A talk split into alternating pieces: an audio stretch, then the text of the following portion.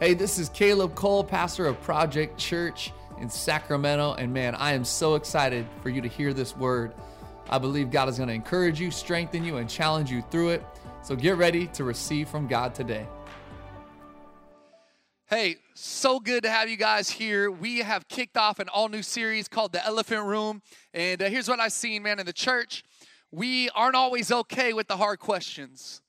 I think that for a long time, people would come in, and maybe you had this experience. You came into church, and, and the hard questions weren't welcome. But I want to tell you, God's not afraid of your questions.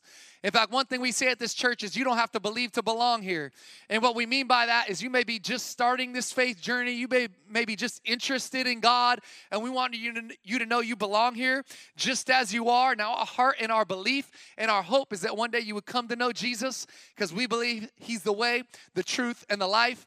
No one comes to God but through Him. But I do want to tell you that even now, in maybe your unbelief or your questions or, or just you beginning this faith journey, that you can belong here at Project Church. And so, in this series, what we're trying to do is we're trying to look at some of the big elephants in the room in the church, some of the hot button topics that maybe we've avoided. And uh, the one we've come to today is one that I wrestled with this whole week honestly, God made me really uncomfortable. How many are ready to get uncomfortable in here today? God, God made me really uncomfortable this week. And I was like, God, I don't like this. And he's like, I know, but the church needs this. And so here I, have come to you and I'm going to share something uh, with you that I believe is going to make us uncomfortable. But I believe it's because God wants to have us to have a holy discontent when it comes to the materialism of this world. And so today I want to talk to you about the gospel and poverty versus prosperity. So listen, every week it is the gospel in a different topic because at the end of the day, it's the gospel that makes us live different than this world. The gospel causes us to be counterculture, and the church has to be counterculture. We have to look different. And so, how you manage your money, what you do with your money, uh, how you approach your purchases, how you approach what God has given you, it has to look different than this world. And that's what I want to talk to you about today. I know some of you right now are like, Caleb, come on, man. Like, you can talk about anything, but don't talk about my money. Like, I earned this. I worked for this. I've worked hard for this. I've accomplished a lot to get this. Let me tell you, Jesus talked about money more than he talked about any other topic. A third of his parables were about money. And so I think it's good and we need to talk about money more in the church because I believe that when we begin to live different with our money, God is going to release something different in us and through us. How many want to be blessed? Let me tell you something God blesses us when we in turn learn to live as a blessing in this world. So let's talk about the gospel and prosperity versus poverty. You guys ready? All right, so last weekend I wasn't here because I played in a three day golf tournament. And uh, some of you like, you skipped church to play golf? Amen, I did. I was ministering to those greens.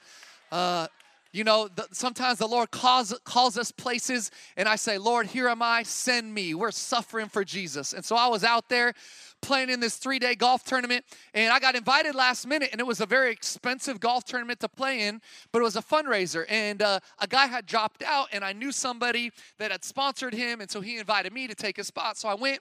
It was a three day tournament, NorCal versus SoCal. Uh, it, it was a Ryder Cup format. And so the first day I'm playing against this guy, and, and he's an incredible golfer. And, and we start talking, and he starts to tell me about his business. He said, I stumbled across this golf business. A couple guys had bugged me to invest in this startup where they were trying to make cool golf clothing with a SoCal vibe to it. And so they started this golf clothing company called TravisMathew. Uh, I invested in it. And uh, before you knew it, the thing had taken off and exploded. And I eventually bought these guys out. And then two years ago, I sold it to Callaway. He says, I sold it to Callaway for $125 million. And I realized very quickly that I was in a room and with people that I had nothing in common with, okay? I'm like, well, I live in a 1,300 square foot house in Rosemont. Like, let's play some golf. And, uh, and it was quickly I realized, like, man, I'm around a lot of guys that had a lot of money but they were investing in something kingdom driven, something called Fellowship of Christian Athletes. It was a fundraiser for that. And so as I was talking to him, he said something to me that I actually wrote down because it spoke to me so much. This is what this man who sold a business for $125 million said to me. He said, Caleb, I wake up every day and I ask God to protect my heart from covetousness.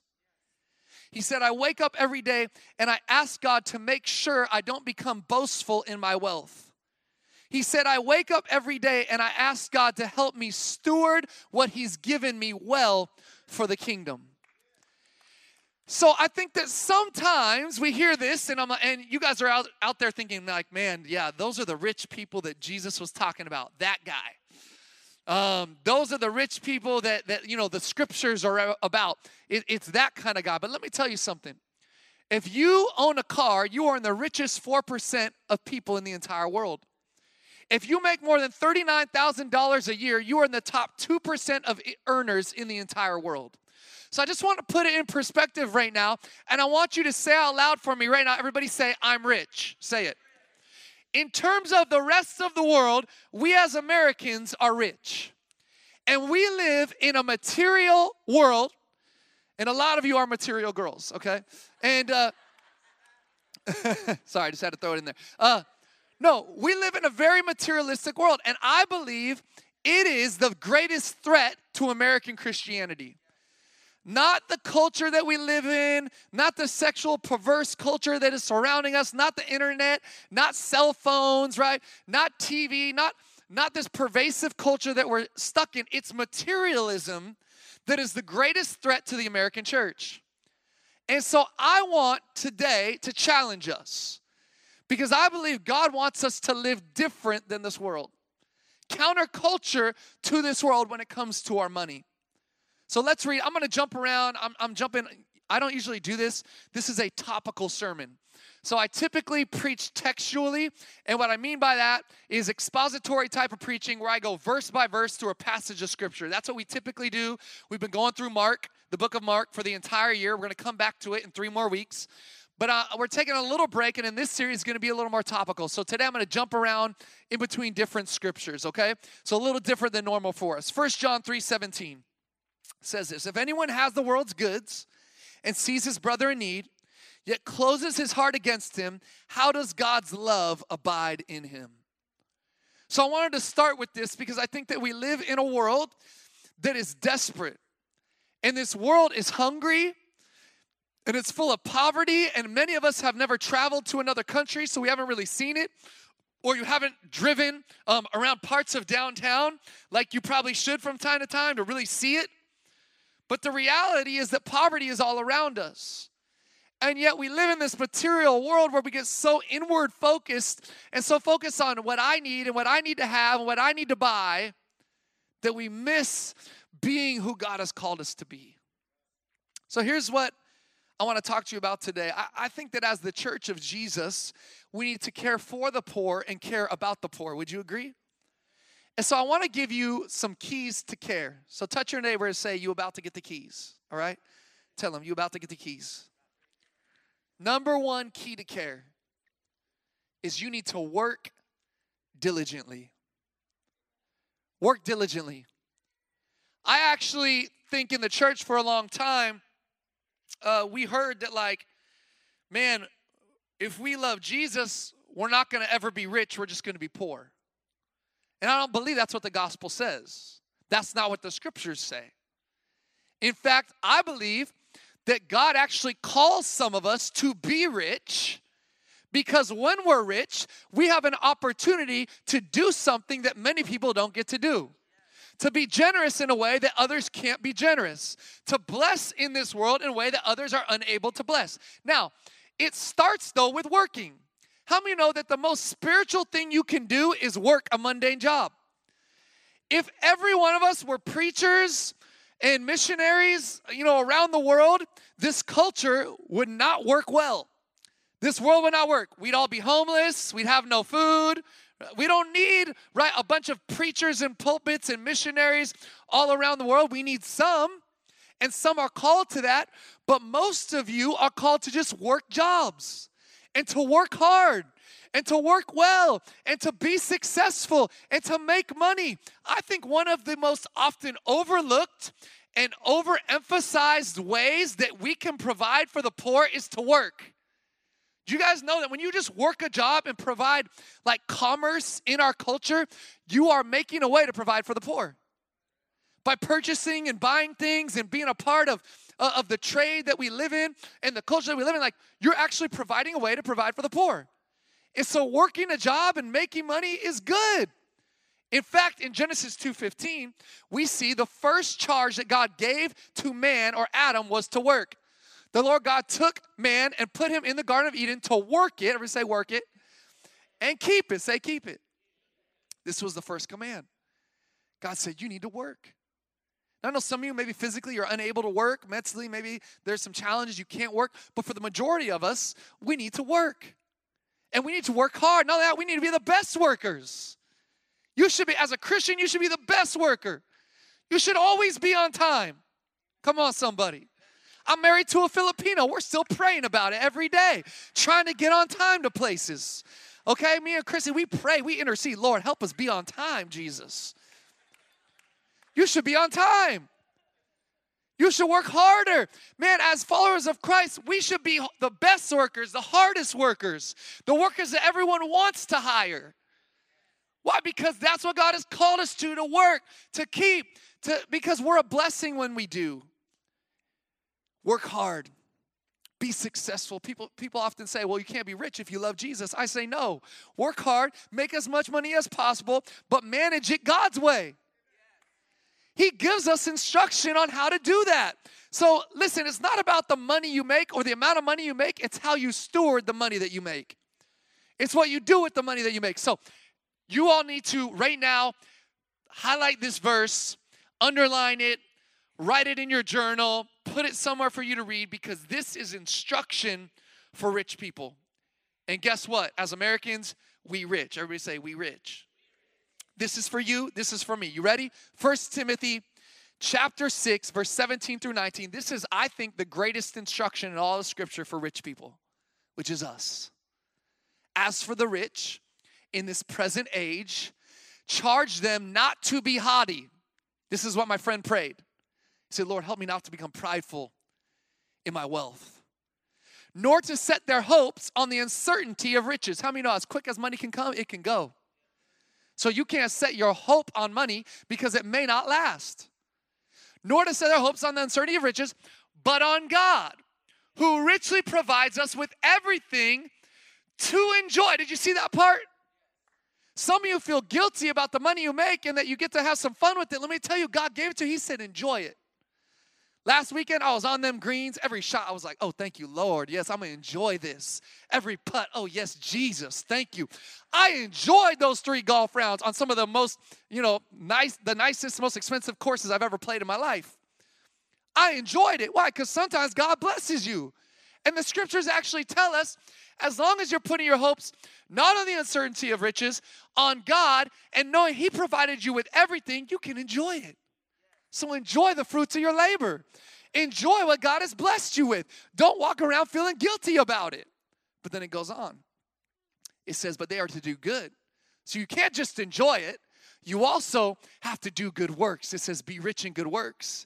It says, be generous and ready to share. Some of you are all about enjoying, but not about sharing. You need to enjoy and share.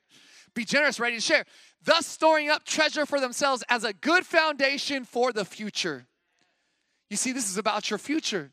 This is about your foundation. We are called to work hard. Why? So then we can enjoy what we've done, the fruits of our labor, and then bless other people. You bless your family members, you help them, you bless your neighbors, you bless your, your, your brothers and sisters in Christ that maybe have a need, you bless the poor in this world, you give generously. So I recently, a couple months ago, there was this Instagram that came out called Preachers and Sneakers. How many have heard of this? Just a couple of you. Okay, I'm gonna inform you uh, who haven't heard about it. This Instagram went viral, it blew up, a couple hundred thousand followers overnight. Here's what it was this individual started taking pictures of preachers in the shoes and the clothes that they were wearing. And then next to the image, he would post how much the shoes or clothes cost. So here's an example. This is one of the posts. So here we have some preachers. I don't know, you maybe you know them. I don't know most of these guys. But one of them was rocking some $431 Yeezys. Another one was watching, walking, rocking some Nike lows that were 550, and then another one some Jordan 10s lows that were 315. And so this Instagram like blew up, and everybody was ticked. I mean, every comment is just these guys are taking the money of tithes, tithe money, and they're spending it on these ridiculous shoes and clothing. And, and I mean, there's jackets that some of these guys are wearing that cost $3,000 and, you know, all kinds of stuff. And I know some of you right now are like, this is horrible, right? So don't worry, everybody. I'm rocking my $39 H&M boots today, okay? Just want to let you know. If I've caused some of you to stumble, I'm sorry. Uh, don't judge. $39, maybe that's too much for you, but, you know, that's how I get down. Um, but I start, I, I mean, I saw it and I was torn on it. Because on one hand, I'm like, look, who am I to judge? I've bought things that probably I didn't really need, maybe things that are a little more decadent in terms of, of mindset. And, and, and I've probably blessed myself maybe more than I should have at times.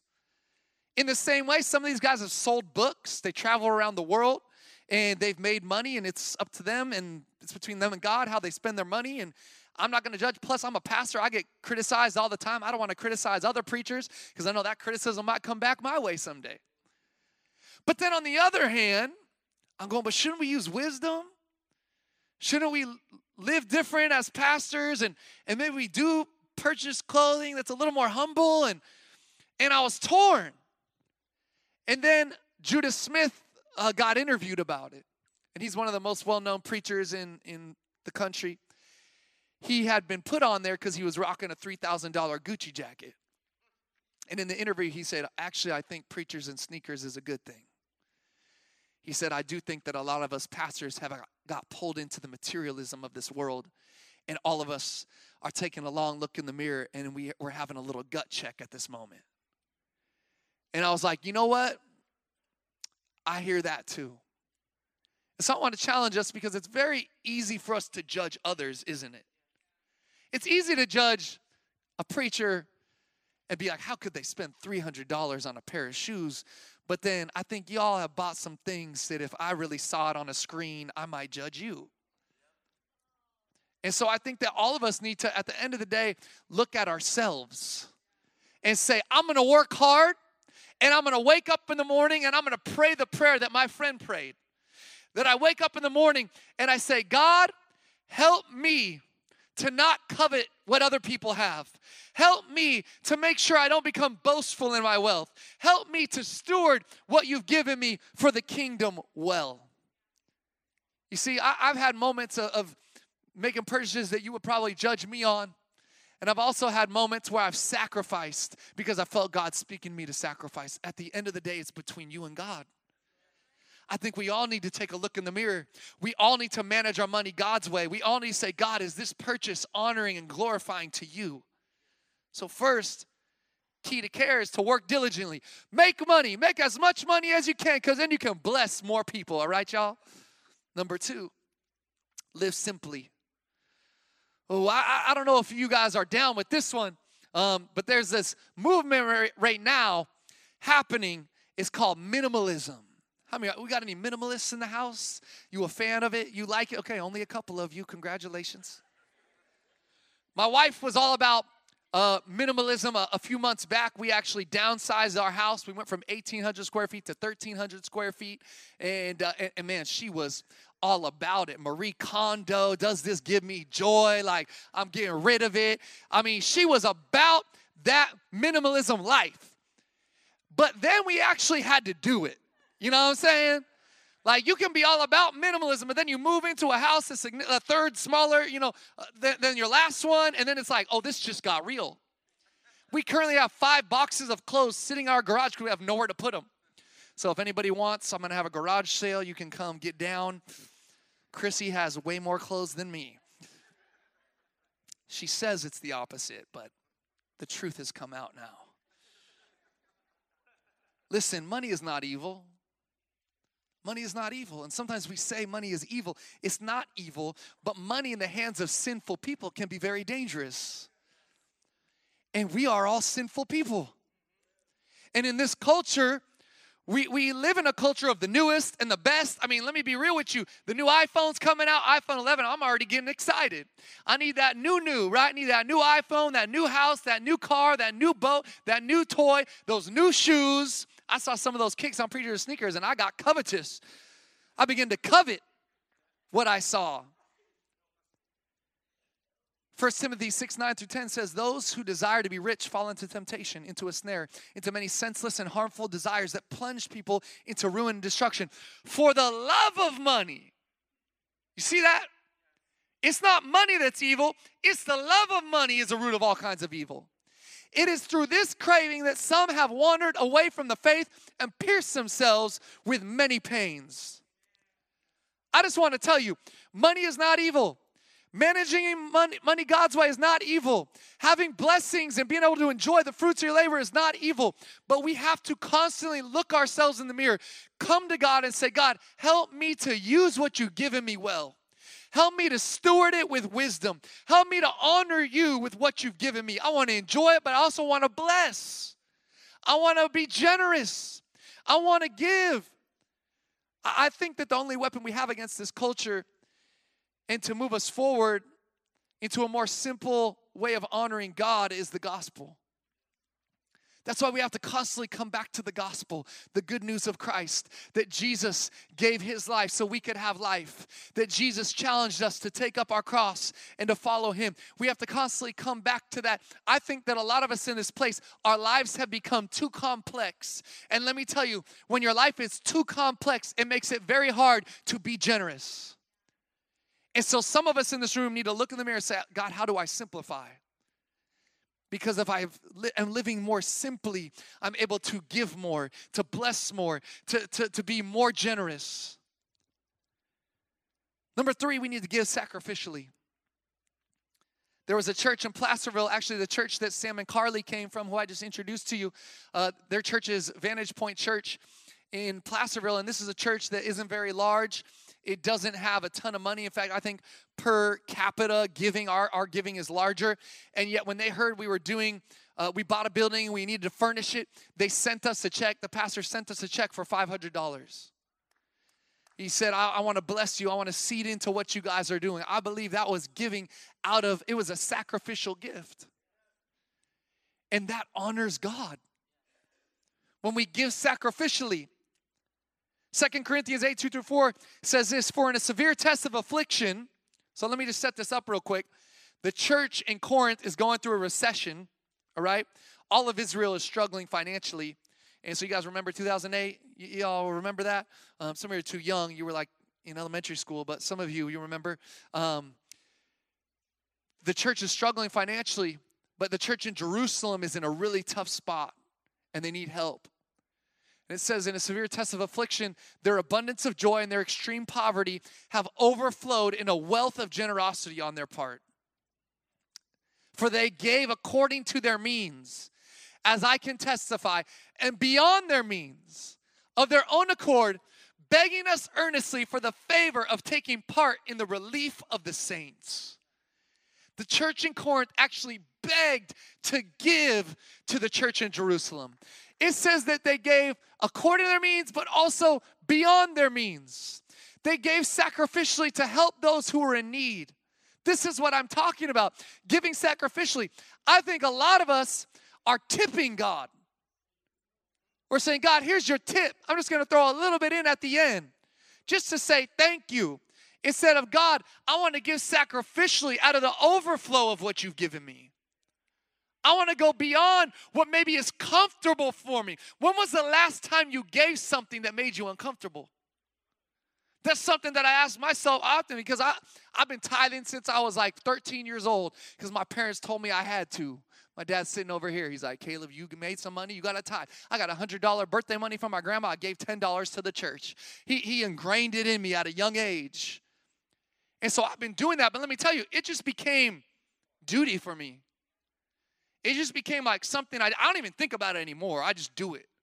I do I, I, I do recurring giving because I don't have a faithfulness issue. I have a forgetfulness issue. So I just set it up. It comes out the same time every month so I don't forget. But then sometimes God says, I want you to give beyond that. And that's when things get real for me. So I'm like, God, I got bills. I got kids. These kids like to eat. You know what I'm saying? Like, God, I, I need green fee money. I'm trying to, I'm trying to hit hit the links, you know what I'm saying? Like, God, I need that new three wood. And, and I start talking to God about the things I want and the things I need. And then sometimes God says, I want you to give above and beyond. I want you to give sacrificially. We're going to have an opportunity here in a moment to give to an organization called Convoy of Hope. We're going to get extra spiritual today, extra churchy up in here. We're going to have a second offering. Come on, somebody, for second offerings. Glory be to God. We ain't never done a second offering. We're about to get down up in here. So, Convoy of Hope is in the Bahamas right now. If you didn't know, Dorian, um, Hurricane Dorian hit the Bahamas, ravaged it. Convoy Hope was on the ground. I had the opportunity to go with Convoy Hope to Haiti. 10 years after the earthquake that ravaged Haiti, like almost 20 years ago, they were still there. All the other relief agencies had left, they were still there. Convoy of Hope feeds over 200,000 children all around the world every single day. As, when all the other relief agencies leave, uh, the Bahamas, Convoy of Hope will still be there, meeting needs, providing f- uh, food, uh, helping rebuild homes, training individuals in agriculture. This is what they do all around the world. This is an organization that we have researched, we've looked into, we've supported as a church, and we're going to take an offering at the end of today for that. But here's what I believe God was saying to me, and He wanted me to challenge you with. I felt like God was saying, I want you to challenge your church to give one day's wages to Convoy of Hope. And we're going to give all of it away to Convoy. So I don't know what that is for you. You can do the math. But last night I was like, all right, God, I'm to give one day's wages. So, so I gave what one day would be for me. This morning, when we got here, I had a guy in our church come up to Chrissy and I, and he handed us almost the exact amount that I'd given last night. He said, Hey, I want you to do something fun with your family this week. Now, I'm not saying if you give, somebody's gonna hook you up in the lobby, okay? Just so you know. But what I am saying is this is the kingdom of God that God sees and He blesses. He doesn't always bless financially, He blesses in other ways. I've given many times and received nothing in return monetarily, but I received so many other blessings and faith building in me when I gave. You see, giving sacrificially is about growing in your faith. And so at the end of today, we're gonna watch a video and I'm gonna give you an opportunity to give. Couple, man, it was probably a year ago. I was, uh, I had a friend call me and he I went to high school with him. And he said to me, he said, Kay, I want to tell you a story. Uh, me and my wife were walking into Starbucks the other day in Elk Grove. And uh, there was a, a homeless individual, we thought, and he was waving at us and he waved us over. He was trying to wave us over, and, and we did what most people would do when that happens, and we just looked straight and acted like we didn't see him and walked in to Starbucks. He said we, we bought our drinks and we had one of our kids with us. And we walked out hoping to avoid him again. And he ran over to us and he said, Hey, God told me to give this to you, and he gave them $5. They said they started to cry because in this moment they realized here they were trying to avoid, and someone was trying to bless them. And they called me and they told me this story because this person goes to our church and it's Arthur who's sitting right down here on our front row. And they said, whatever you're teaching at Project Church, keep doing it. But I wanted to say, I want to say to you, Arthur, that wasn't because of us. That was because of what God's put in your heart. And I want to tell you, man, I know that God's has, has had his hand on you, but the enemy has had you in bondage for too long. And I believe that God wants to break off some chains on you, Arthur, because I don't believe you're meant to be on these streets any longer. And you know, we pray for you. And you know, we believed and we've tried with you. But I just want to tell you right now, man, we love you. And I believe that it's not too late. I know you've thought at times it's too late, that you're never going to get out of the situation you're in. But God has to do some healing in you right now. He's got to break some bondage, some chains off you right now. And I want to tell you that heart that God has put in you, that's something special. And that's something that we all could learn from, including myself. But I want to right now pray over you, Arthur. And I, I, believe that for too long, man, you've been you've been sleeping on these streets. And and we you know, you and I have, we've tried to fix this situation. But at the end of the day, it's to come down to right now, like, God's got to break some things off, and you got to make some choices, Arthur. Just like you chose to love on those people and to give to them, He wants you to choose to step into the future. You, you, you've been stuck in the past for too long, man. He doesn't want you back there. He wants you walking into the future. And that's for somebody in this place, too, besides Arthur. He doesn't want you stuck anymore. So, those of you that are around Arthur, would you lay a hand on him? With the rest of you, reach your hand towards Arthur. Let's just pray right now. I didn't plan this, but Holy Spirit, we just invite you, if, if the band would come back, we invite you into Arthur's life. God, you know he loves you, and yet there's some things that have had him bound up for decades. And so, Lord, I pray right now for a breaking off in this place. Lord, we've tried, we've taken steps, he's taken steps, and yet still these things have had a hold of him. And so, God, we pray for a breaking off of the bondage that's on him right now in this place. God, we pray that chains would break. You're the chain breaker, God. You're the waymaker. You're the healer. You're the restorer. And God, you don't want him on these streets any longer. God, you want him in a place of health. You want him in a place of protection. You are the God of protection. God, you want to put a roof over his head. So, Lord, we pray over his future right now. God, we pray that He would take the steps He needs to get the healing that He needs. But Lord, it comes down to you. So, God, we surrender to you. We put our heart in you. We put our trust in you. God, right now I pray over Arthur that you would break off that which has had him in chains for too long. God, and may we all get a little of that heart that Arthur has. God, a heart of giving, a heart of generosity, a heart that sees others before ourselves. We love you, Jesus. We pray all these things in your name. Amen. Amen. We love you, Arthur, man. We love you, brother.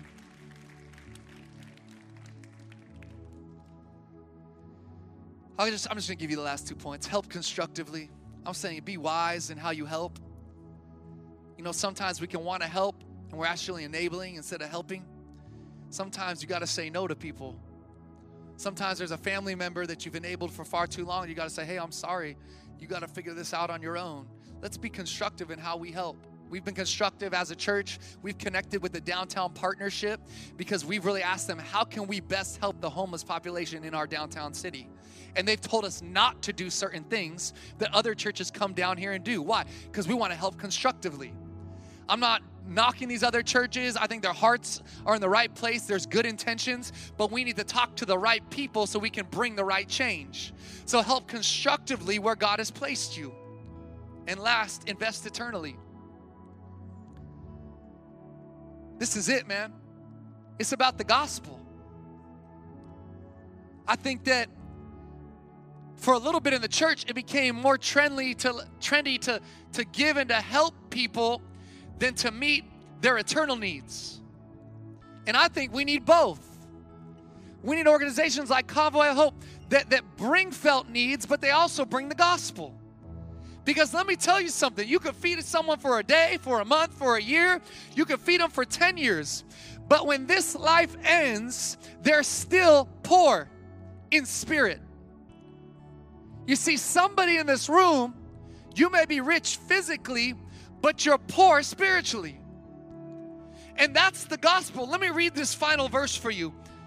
Second Corinthians 8 9 says, You know the grace of our Lord Jesus Christ, that though he was rich, yet for your sake he became poor, so that you by his poverty might become rich. This is the gospel. That there is a world that is poor not physically, but spiritually. They're poor in hope, they're poor in joy, they're poor in spirit, they're poor in purpose, they're poor in future. And Jesus said, I became poor and took on your poverty so you could take on my richness. So you could take on my riches, so you could have riches of eternity. You see, we can meet a felt need in a moment, but the gospel changes a life for eternity. It sets our life on a trajectory forever, and it gives us life and life to the fullest, even now here on this earth. And so I got to be honest, we, we're in a room full of rich people. You Americans, we Americans, we're rich. And yet, some of you in this room are poor.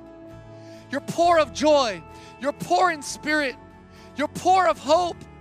You're poor of purpose. You're poor of a future. And Jesus wanted to present to you the gospel, the good news. And it's this I came and became poor so you could become rich, so you could have a future, so you could have a destiny. And so today in this room, if that's you, God wants you to respond.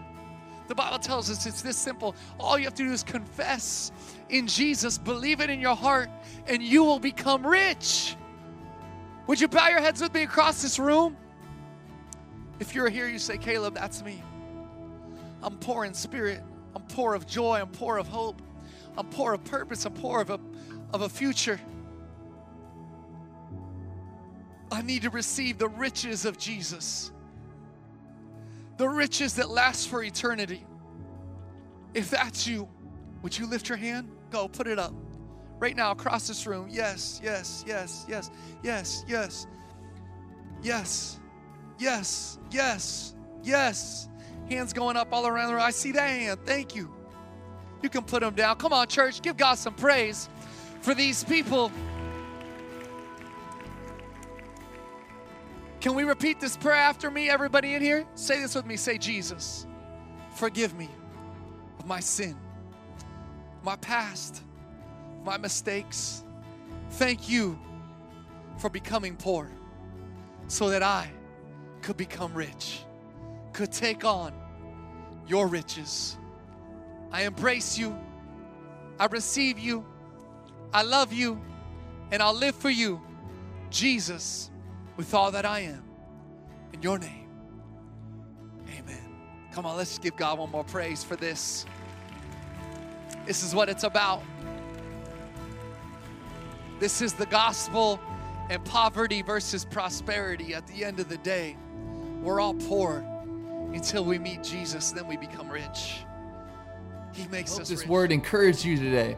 If you haven't heard, we recently purchased a building in Old Sacramento. This is going to be the permanent home of Project Church. We are here to stay in Sacramento.